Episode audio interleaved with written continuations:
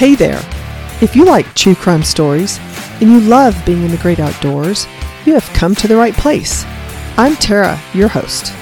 Welcome to Crime Off the Grid, Ranger Tales Edition.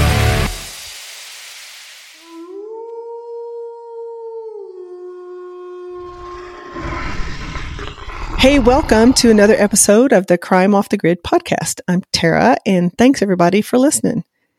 I've received some questions from listeners, and I've been getting kind of the same questions sent to the Crime Off the Grid inbox for from more than one person. So I thought I would address it here on this episode. So Ed, Mallory, and John C have asked why I go into depth about the background of some of my guests, but some I barely say where they've worked at all or anything else. And first of all, all of our guests do have experience, years of experience in law enforcement and victim assistance and investigations in wild places such as National Park Service and Forest Service. And so far, those are the only areas we've been talking about with our cases, but some guests, including future guests, are still employed and they're with an agency, generally a land management agency. And I just want to make sure that there's no mistaking them of representing the agency that they still work for. And they none of them are discussing any cases that they have personal experience with or any firsthand knowledge so they're not sharing any inside information or anything like that that they could have just gotten from their own work sources just to make sure everything's above board there, but their knowledge and experience makes them really good uh, at being co-hosts and being able to intellectually comment about a case that maybe I was wanting to cover and doing the research on myself. So hopefully that makes sense. So keep your questions and comments coming and you can send them to crimeoffthegrid at gmail.com. All right. So today we're going to change gears a little bit from talking about crimes against people, and instead we're going to talk about crimes against the protected resources of our wild places. And to help do that today is Ranger Russ Miller. Hi, Russ. Hello. Glad to be here. Welcome. Well, Russ has 36 years of experience in the National Park Service as a law enforcement ranger starting in 1976. Did I get that right? That's correct. Uh, yeah, I started uh, my career at Glacier National Park. I was there for 11 years. Uh, from Glacier, I, I spent uh, just uh, one season at uh, Bandelier National Monument in New Mexico. Then I went to Padre Island National Seashore in Texas. And from there, I went to Glen Canyon National Recreation Area in, on Lake Powell in Utah. And uh, then I finished up my career with 14 years at Yellowstone, where I had awesome many fine rangers such yeah. as yourself.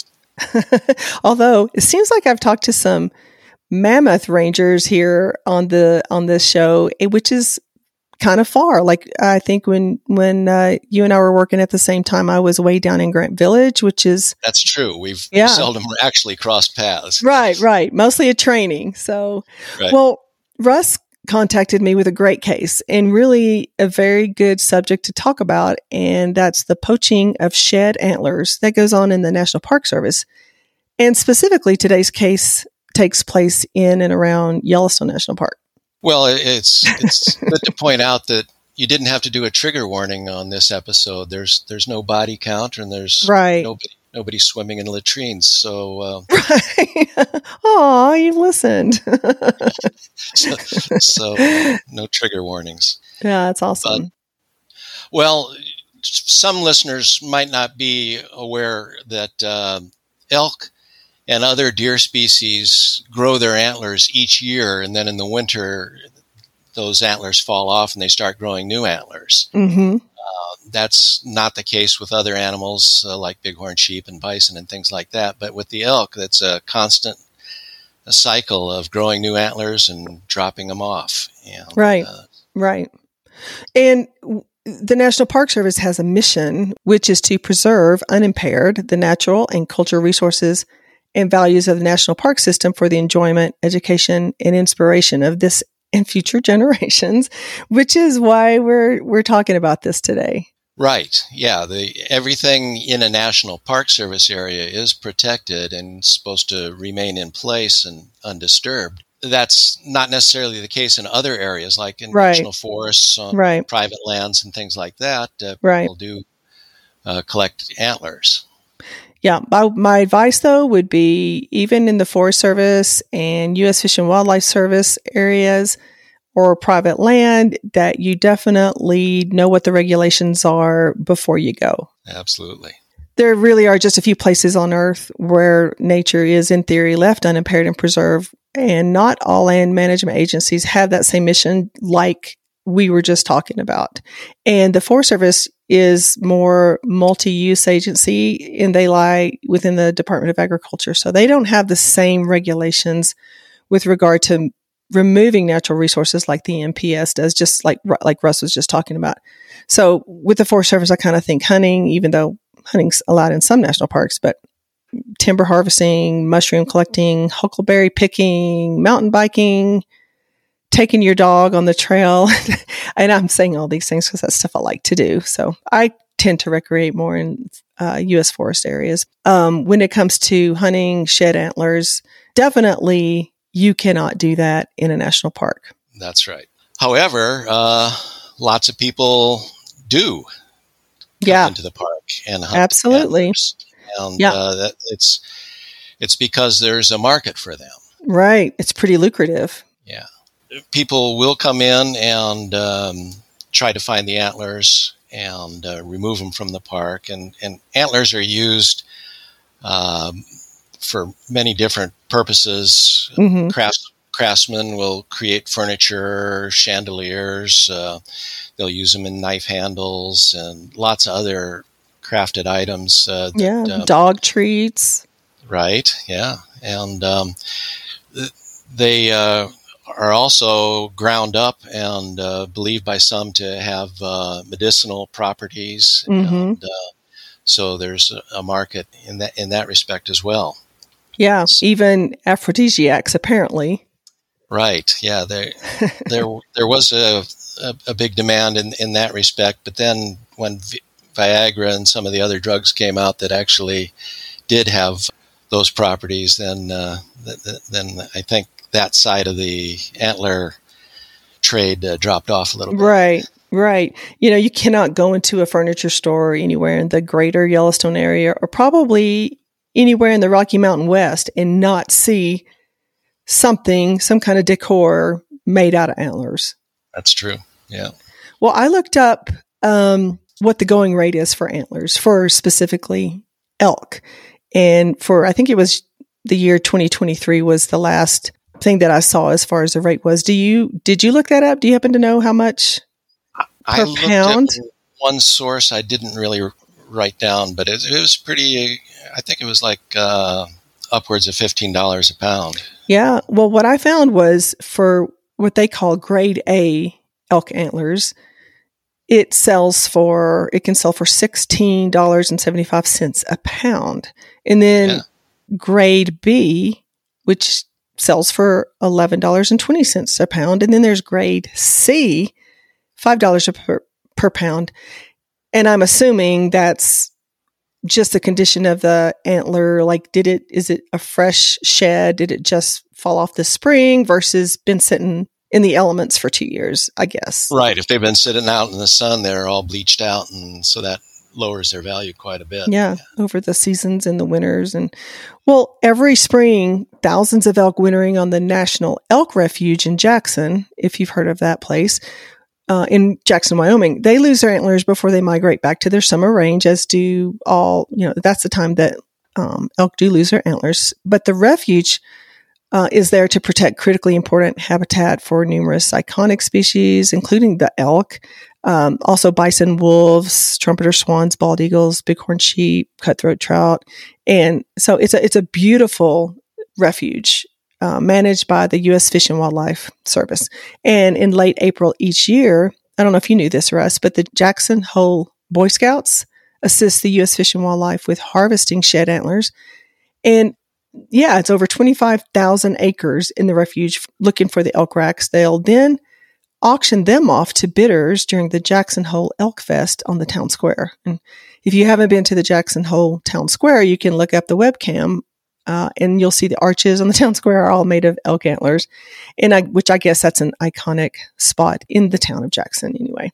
So again, it is legal in the refuge there to collect shed antlers, as in some other U.S. Forest Service and wildlife fish and wildlife areas. But you do need to know the regs and seasons before in season before you go, just to make sure. Yeah, And that's then- right. And that would also be a good venue for for people who had antlers that they had collected elsewhere to uh, to sh- to go to to Oh, right. also Yeah. Yeah. antlers. Yeah. But why can't you collect antlers in the national parks? Well, the the parks were established to protect all the resources within the park in as close to a natural state as possible, while still allowing people to come in and enjoy the area. And part of that is to be able to come in and, and look out across a meadow and, and see a, a, an old elk antler sticking up out of the grass and en- enjoy Right. seeing that natural setting and, and uh, not having those things being removed by folks. Right. And and collecting even the fallen antlers have like a significant negative impact on wild animals. So, you know, the act of people um, foraging around in their habitat puts them at risk of increased stress. And the purpose of having a regulation against that is to reduce stress on the wintering big game animals during the time of the year when animals like the deer and the elk, pronghorn, and moose are, quote, most vulnerable, as they say. And um, that stress can also result in decreasing their body condition, increasing their mortality, decreasing their fawns and calves survival. And if you think about if these animals actually survive the winter, that they have very little nutrients and nutrition to kind of help get them along into spring, and we don't want to continue to stress them. And antlers are rich in calcium and phosphorus. This is what I was always told when I was um, out doing what we called horn hunting patrol. But you know, so the small amounts of magnesium, sodium, and other minerals, and in the wild, small man, small mammals such as little squirrels will often gnaw on the shed antlers, and especially the surrounding soil and the habitat is depleted of essential minerals and nutrients. Then, then that helps keep them uh, healthy as well. Yep, it's all that whole circle of life thing that uh, Right, exactly. And then that feeds, yeah, that feeds the owls and the birds of prey. And, you know, as you said, circle of life, it goes on. Makuna Matata. but every every spring when the snow starts to melt and and people can creep around in the backcountry, uh, we would get horn hunters, as we called them. Although yeah, antlers aren't aren't actually horns, but correct. Yeah. horn hunters would show up and start looking for antlers in the park with the with the intention of removing them and uh, selling them. Right. Uh, so Right. it's it's pretty easy to sneak around in the wilderness in Yellowstone and not be seen and Right. uh, to do the actual collecting. But the problem really comes for the horn hunters when it's when it's time to um, get them loaded up and and remove them from the park. They, and uh, so often uh, they will get dropped off hmm by somebody else and uh, spend the day out in the wilderness collecting horns and return close to the roads. And then at night, uh, when there's not as much activity, someone will come back and pick them up in their antlers and off they go. Or they might just uh, cache them near, Right. near a roadway somewhere in a hidden location and come back for them at a later time. I was actually reading an article yesterday when I was preparing for doing this episode. And there's a fellow that was in the Bridger Teton wilderness and who was also in the refuge, the uh, elk refuge outside of Jackson, which has a season for antler collecting. So what he did was before the season, before anybody else was legally out there looking for their antlers, he cached several antlers that he found and then buried them in the ground. Oh, yeah. So that, Uh-huh. yeah. So then it, the day that it was legal, he went out there and lo and behold, he's got all these antlers that he supposedly just found that day. There's always a way around things, isn't Right. there? Yeah.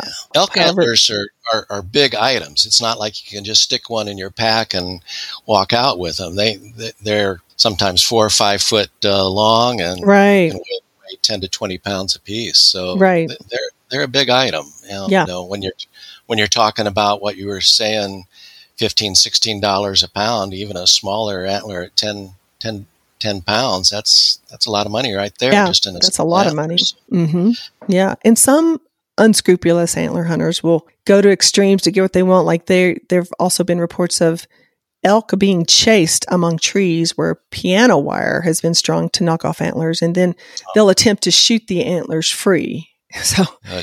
I have not heard of that specifically in Yellowstone, but I did read where that had occurred, and I started to get a little amped up about that there. So so we rangers, uh, you know, we would occasionally catch people uh, out and about uh, collecting antlers, but we also wanted to do something that was a little more proactive. hmm And so we, we came up with this program using some technology to help tip the scales in our favor. hmm Lots of folks are familiar with wildlife tracking. They put a radio collar on an animal and then they can use a receiver to point a directional antenna and, Right. and find find where the animal is and things like that. Well, we want to do the same thing with an elk antler, and uh, you can't hang a radio collar on an elk antler and expect anybody to pick it up.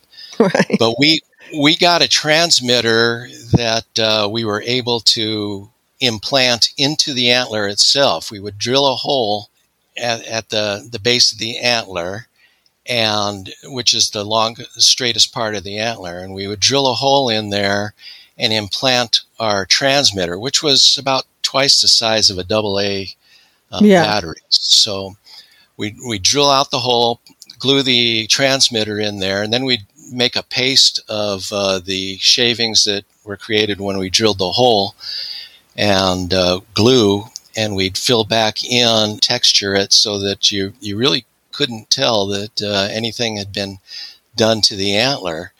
And now we had an antler that was transmitting a signal. We also had some uh, UV markers uh, that uh, ultraviolet markers that we would write on the antler with Yeah. uh, to, to identify them as property of NPS and National Park Service, and um, that that could be seen under ultraviolet light, but was invisible otherwise. And so now, so now we had something that we could actually track if it was moving, but that didn't solve all of our problems Mhm. because you can't you can't sit out there and listen to a radio tracking um, antler for 24 hours a day, Right. days. And so we came up with a second part of the problem was um, we um, used a um, device called a processor transmitter or PT unit Oh yeah. and uh, the PT unit would, when activated, it would send out a signal over our, our park radio system and alert us to activity. And uh, what we would do is we would uh, bury the PT unit out in an area where we thought people might be hunting for antlers, and we would have a pressure switch, a, um, um, a very small, tiny switch which couldn't really see, but the antler would be sitting on the pressure switch so that when it was lifted up, it would uh, then activate the PT unit, and we'd get the notification that our our uh, antler was in play. And so we were then able our our dispatch center would hear that um, radio signal and, and alert us to the fact, and we would then be able to get out to the area and listen with the the radio receivers for the little telltale beep beep Yeah. beep of our antler going by if it went by in a car, and then that would uh, establish uh, reasonable suspicion on our part to uh, to stop the car and further investigate. And so that uh, was the way we would we would handle that, and we, we made some good cases like that. We also sometimes though um, the antlers wouldn't go straight into a car that day; they would be cached by the road, hmm and and the uh, poachers would plan on coming back for them uh, either later at night or the next day or something like that. And so, since we were able to track the transmitter, we were able to find the cache in that case. And and so, once we had found the cache, we would uh, relocate our, our PT unit to the cache so that again, when the when one of the antlers was lifted up off the pressure switch, then uh, we would get the signal again and know that the second part of the transport was underway and uh, get out and um, try to uh, to make the contact. Right. And so it uh, really worked out slick, and uh, we we made a number of cases that way. One time it was kind of funny that we, we weren't quite quick on the draw, and the and our antler and the other antlers in the cache got out of the park on us, and uh, we were a bit distressed about that because we lost a bunch of antlers plus our transmitter. We thought, but then as it turned out, uh, during that same period of time, the wildlife researchers were doing overflights with airplanes in the area, mm-hmm. following wolves and elk and bison, the various different animals that they had radio collars on. And so we asked them to uh, also be listening for the frequency of our transmitter. And as luck would have it, they, they did find it, and uh, it was it was now in the town of Bozeman. Ah. Because they were flying out of the Bozeman airport. Mm-hmm. so wow. picked it up as they were coming into the Bozeman airport. And so that, that, was funny. They they weren't able to pinpoint it from the air, but they they told us what neighborhoods to look in, and so one of the rangers uh, from our area drove up there with the receiver and drove around town and located located the uh, signal coming from a, a, business, and it was a business that bought antlers. And uh, so we were able to uh, get a search warrant and, and go back up there and serve the warrant. And surprise, surprise, we're here. And oh, look at all these antlers you've got with UV uh, paint on them. And, wow, uh, yep. One of them with a with a transmitter. So uh, we were able to make a really good case there. The the business had bought them from somebody else, and they were able to tell us right who they had bought them from. So we, we made a really good case on, right. on that. And uh, so so it was uh, a real interesting case because it involved the airplane and everything like that. a similar case on the west side of the park. Uh, I don't know if you're around, like, you know, rangers have changed up their tactics, especially technology, well, including technology, because as you said, you know, um, some of these people who are who are hunting for the sheds, they get wise to some of our technology and they kind of start to look around. And we've done everything. And like you said, the UV writing. And then at one point, there were these little teeny, I can remember going out with the backcountry rangers on the west side and putting these little teeny, um, they're the size of a, of a, like a hole punch piece of paper. And mm. you know what I'm talking about? And they had some type of I don't even know what the technology was for it. I just was along for the ride. Yeah, we'll put some of these, stick some of these on the antlers, and then.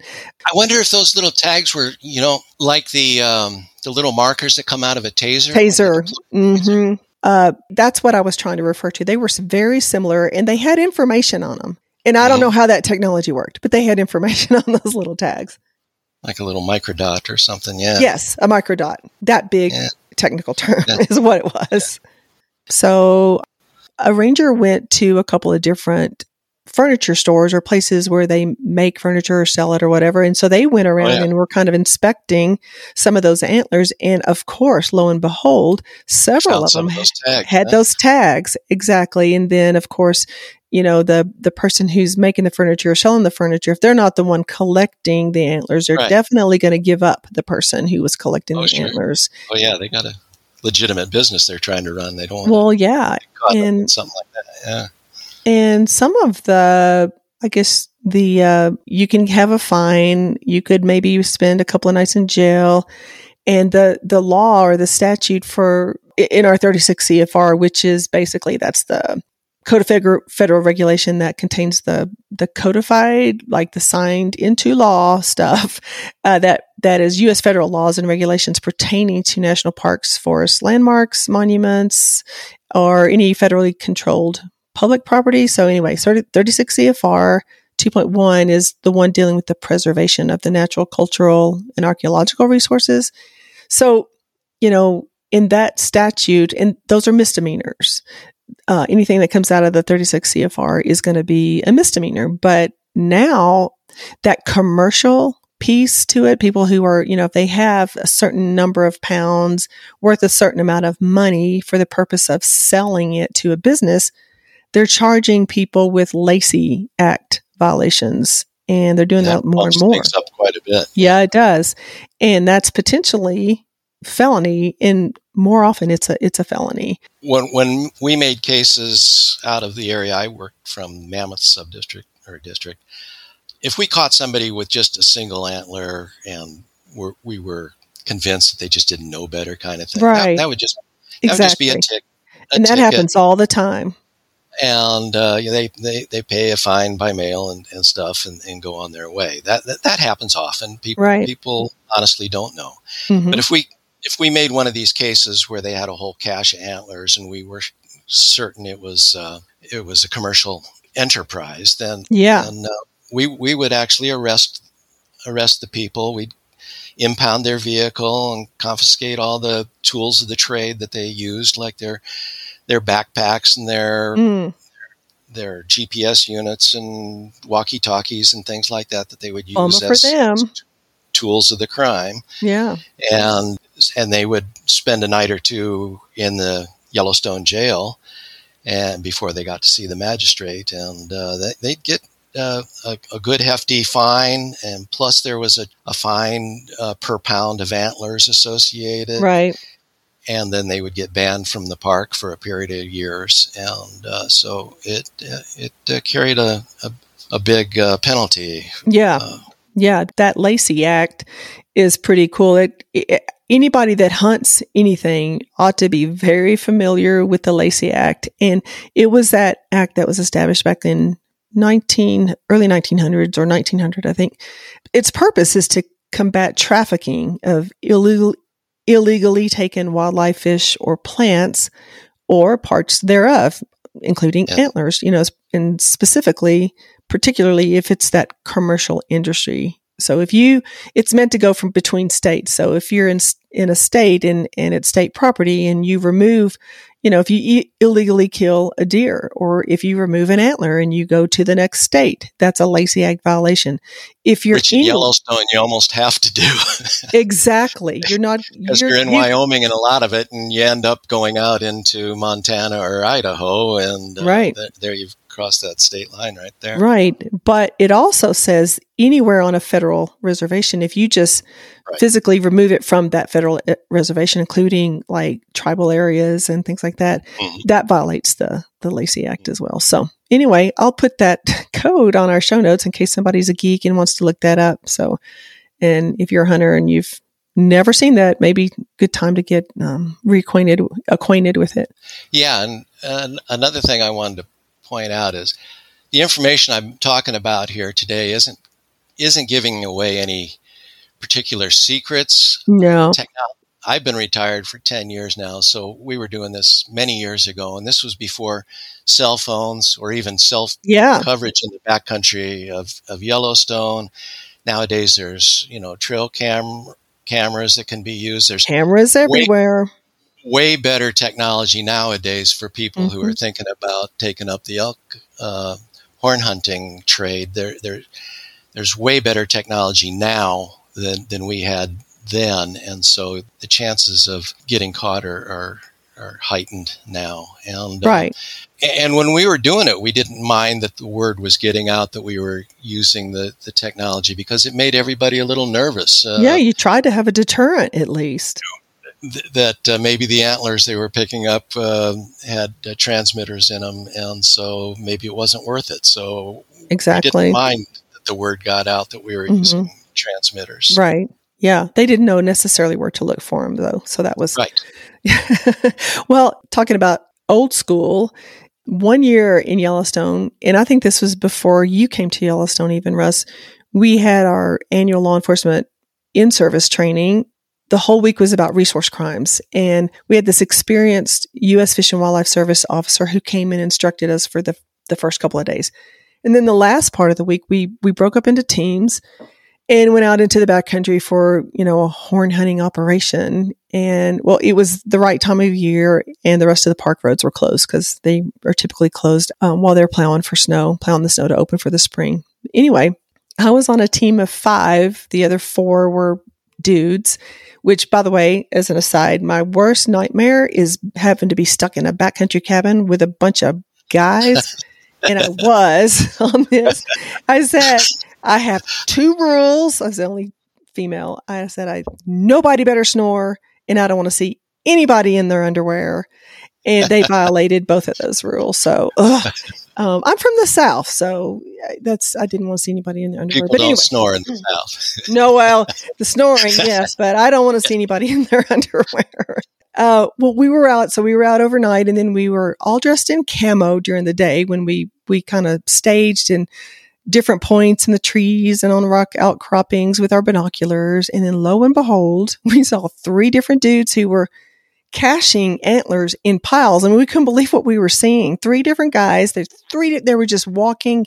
I mean, it was you know, it was in a really good shed antler rich environment and you probably know where i'm talking about but um, here they were put them in, in big piles and so we're all on the radio making a plan watching them tie them onto their backpacks and so whoever was the lead uh, on our team you know this you know this is our plan how they're going to approach them and then they just took off running all of them in different directions. So, then, so then the chase was on. And i remember one of the rangers running after this guy you know and they were running right past me. They kind of came up out of nowhere. I was on top of this little rock outcropping.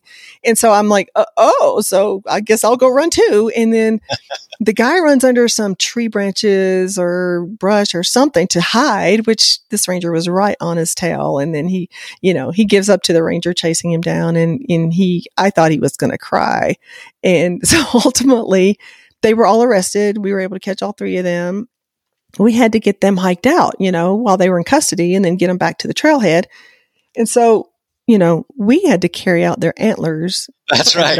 Yeah. yeah. we had to weigh them, carry them out. Oh, and so, and then somebody's, you know, we can't all have antlers on our back because somebody's got to make sure they're in control of the prisoners at this point. And, and so, anyway, I had to tie probably the uh, the bulk of some. I probably had more antlers on my pack than anybody else. And it, it, guess how much my pack weighed, Russ? Uh, I would bet uh, close to 70 pounds. 90 pounds. It was 90, 90 pounds. I'm only five foot two, Oh, Um, but I'm pretty sure that's why my back is so screwed up.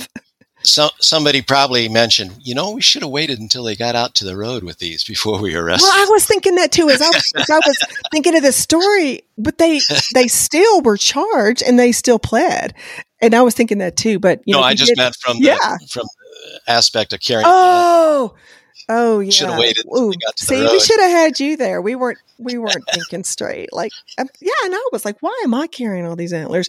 Why didn't we kind of cache them, hide them, and come back and get them? Like maybe all of us come back and get them. But, but anyway, worked out. There was a it, it was a weird thing too. I don't know why there was a uh, what do you call those crime magazines like like Dateline and Forty Eight Hours. There was a brand new one called uh, what was it called? Anyway, there was a brand new one of those, you know, crime magazine shows, and they were there with cameras as we somehow somebody told them, and they Oh, met boy. us. They met us at uh, a very popular location, eh, like where you would cross a river, if you, you probably understand. And there, there they were with their cameras, and there, here we were all hiking out these prisoners and carrying antlers. But anyway, turns out that thing was canceled before it it even aired, which was okay. Oh no! that was okay. I was surprised the Park Service uh, allowed them to do that. But you know, it was it was a kind of a game of cat and mouse with the, with the people. Yes.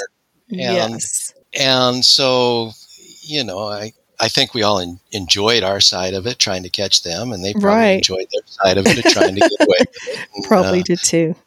so I I don't remember any particular violent in- incidences that uh, ensued from those type of situations, but it certainly could happen. Right. lot, lots of them would be armed because they were creeping around in Mhm. grizzly bear habitat Yeah. in the spring Yeah. when the bears were Yeah. in the at the same hmm uh, areas, um, and so a lot of them would be armed. But um, you know, I'm fortunate that we never had anything go violent on us in those kind of contexts. Right. Right. And now everybody's carrying a gun in the backcountry, and That's true. Um, yeah. yeah. So That's all we have for this episode. And remember, stay safe in wild places and watch out for the company you keep. Thanks for having me on. I enjoyed it. And uh, everybody be safe out there. And if, if you're thinking about taking up a life of crime, uh, don't do it in a, in a national park. Exactly.